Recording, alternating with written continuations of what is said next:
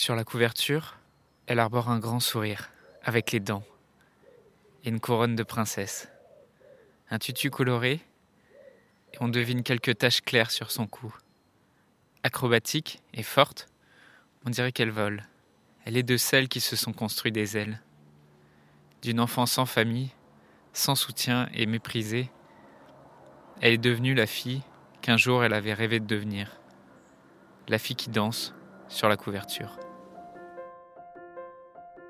Dans un monde où la question de la mort est souvent taboue, où vivre un deuil signifie encore être jugé, provoquer de la gêne, de l'incompréhension, quand ce n'est pas de la pitié, la grande question est celle-ci. Comment des orphelins comme nous, qui avons vécu très tôt la mort d'un parent, qui ne voulons pas porter ce poids sur nos épaules toute notre vie, ni qu'il impacte nos relations actuelles, comment nous pouvons y donner un sens nouveau, construire des relations plus profondes, et surtout, comment nous reprenons le pouvoir sur nos vies? Mon nom est Johan, et bienvenue chez les orphelins résilients. Mabinti Bangura est né en 1995 au Sierra Leone.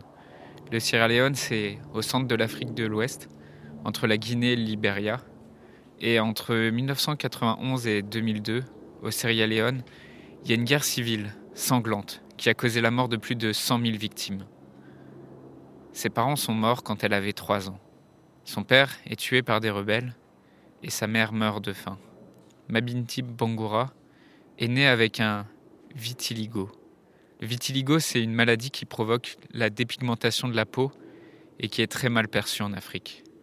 À cause de cette maladie, au Sierra Leone, les gens pensent qu'elle représente une malédiction et qu'elle est dangereuse. Ils l'appellent l'enfant du diable. Les gens la harcelaient, les gens la stigmatisaient. Sa famille pense qu'elle aura une vie difficile et que personne ne voudra l'épouser. Et quand ses parents meurent, son oncle l'emmène à un orphelinat, car il pense qu'il qui ne pourra pas obtenir un bon prix pour elle comme épouse. Et oui, au Sierra Leone, les filles ont des dots. À l'orphelinat, alors qu'elle a que 4 ans, à cause de sa maladie, elle est toujours servie en dernier.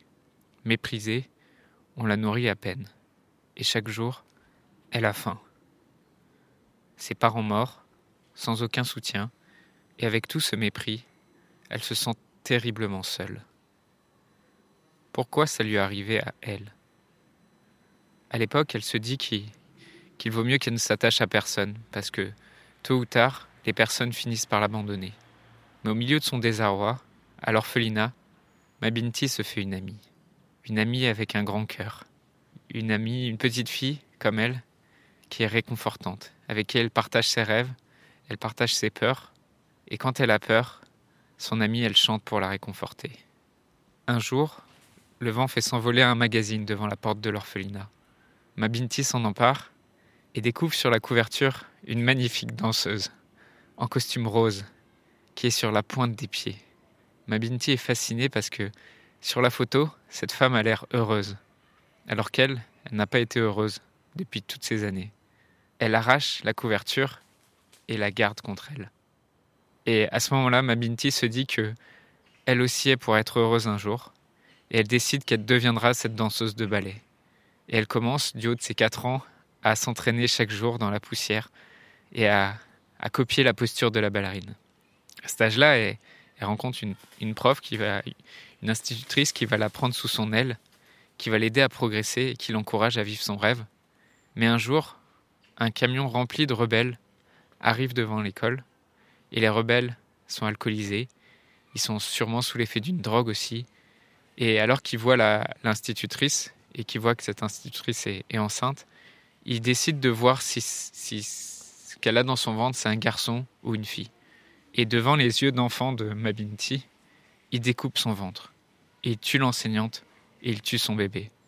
Et alors que Mabinti veut essayer de sauver le, le bébé, un jeune garçon la poignarde. Ça, c'est le début dans la vie de Mabinti Bangora. Mais un jour, quand elle a presque 5 ans, une femme avec des cheveux clairs et des chaussures rouges vient la chercher et lui dit Je suis ta nouvelle mère. Cette femme, c'est Hélène de Prince. Et Hélène de Prince, avec son mari Charles, c'est un couple d'Américains qui l'adoptent, qui sont venus au Sierra Leone pour l'adopter. Et il l'adopte avec son ami, Et elle devient à ce moment-là Michaela de Prince. Et son, amie de l'orphelinat, c'est Mia, devient Mia de Prince, sa sœur adoptive. Alors qu'elle ne parle pas encore américain, rapidement sa, nouvelle mère va comprendre qu'elle est passionnée de danse. Parce que Michaela lui montre son l'affiche, lui montre la couverture qu'elle a récupérée. Hélène comprend immédiatement qu'elle veut devenir danseuse. Et de retour aux États-Unis, sa mère l'inscrit à des cours de ballet. Et quelques années plus tard, à l'âge de 10 ans, Michaela dansait cinq fois par semaine. Elle est tellement déterminée, car pour elle, devenir ballerine, c'est le seul moyen pour être heureuse. Et quelques années après, son grand frère adoptif Teddy meurt à 24 ans.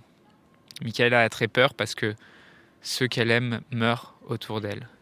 Elle a peur de se retrouver seule, elle a peur de s'attacher aux gens.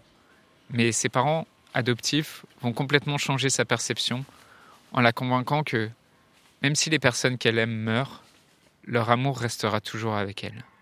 Leur amour fait partie d'elle. Après des années de travail difficile, elle est finalement acceptée dans une troupe de ballerines. À 16 ans, avec sa mère, elle écrit un livre sur son histoire, Taking Flight, From War Orphan to Star Ballerina, qui a été traduit en français par Orpheline numéro 27. Parce qu'à l'orphelinat en Sierra Leone, elle avait le numéro 27. 27. 27e sur 27 orphelins. Toujours servi en dernier. Elle rejoint le Ballet national des Pays-Bas en 2013. Depuis 2015, elle a été approchée par une société de production américaine pour euh, adapter son livre au cinéma. Et euh, la réalisatrice qui est choisie pour euh, diriger ce film, c'est Madonna. En 2016, Beyoncé la contacte pour qu'elle danse et qu'elle apparaisse dans son album visuel Lemonade. Le jour où, Beyoncé la rencontre, sur le tournage du clip, elle dit à Michaela C'est un vrai honneur que tu sois là. Je voudrais te remercier d'avoir écouté cet épisode et j'espère sincèrement que ce que je t'ai partagé aujourd'hui t'a aidé. Si ça t'a aidé, alors assure-toi de le partager avec quelqu'un d'autre qui en a besoin. J'ai créé récemment un groupe Facebook qui rassemble des orphelins ayant pour mission de partager leur expérience et de s'entraider. Ce groupe s'appelle Orphelins Résilients et l'accès est gratuit. Tu peux retrouver tous les détails pour rejoindre le groupe dans la description du podcast. Orphelins Résilients, c'est une communauté d'orphelins entreprenants, audacieux, ayant réellement envie de faire une différence dans leurs relations auprès de leurs proches et avoir une vie de couple inspirante. Dans ce groupe, tu retrouveras des interviews d'experts et d'artistes, des questions-réponses, des lives et des méditations, et surtout un groupe d'orphelins motivés, courageux et bienveillants.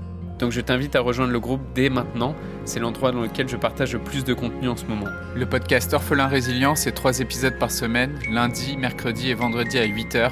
Merci encore pour ton écoute. Je te laisse découvrir le sujet du prochain épisode. À très vite. Dans le prochain épisode, tu vas découvrir Lauriane Rivet, euh, qui est orpheline de son père. J'échange avec elle pendant presque une heure. J'ai hâte que tu découvres son histoire.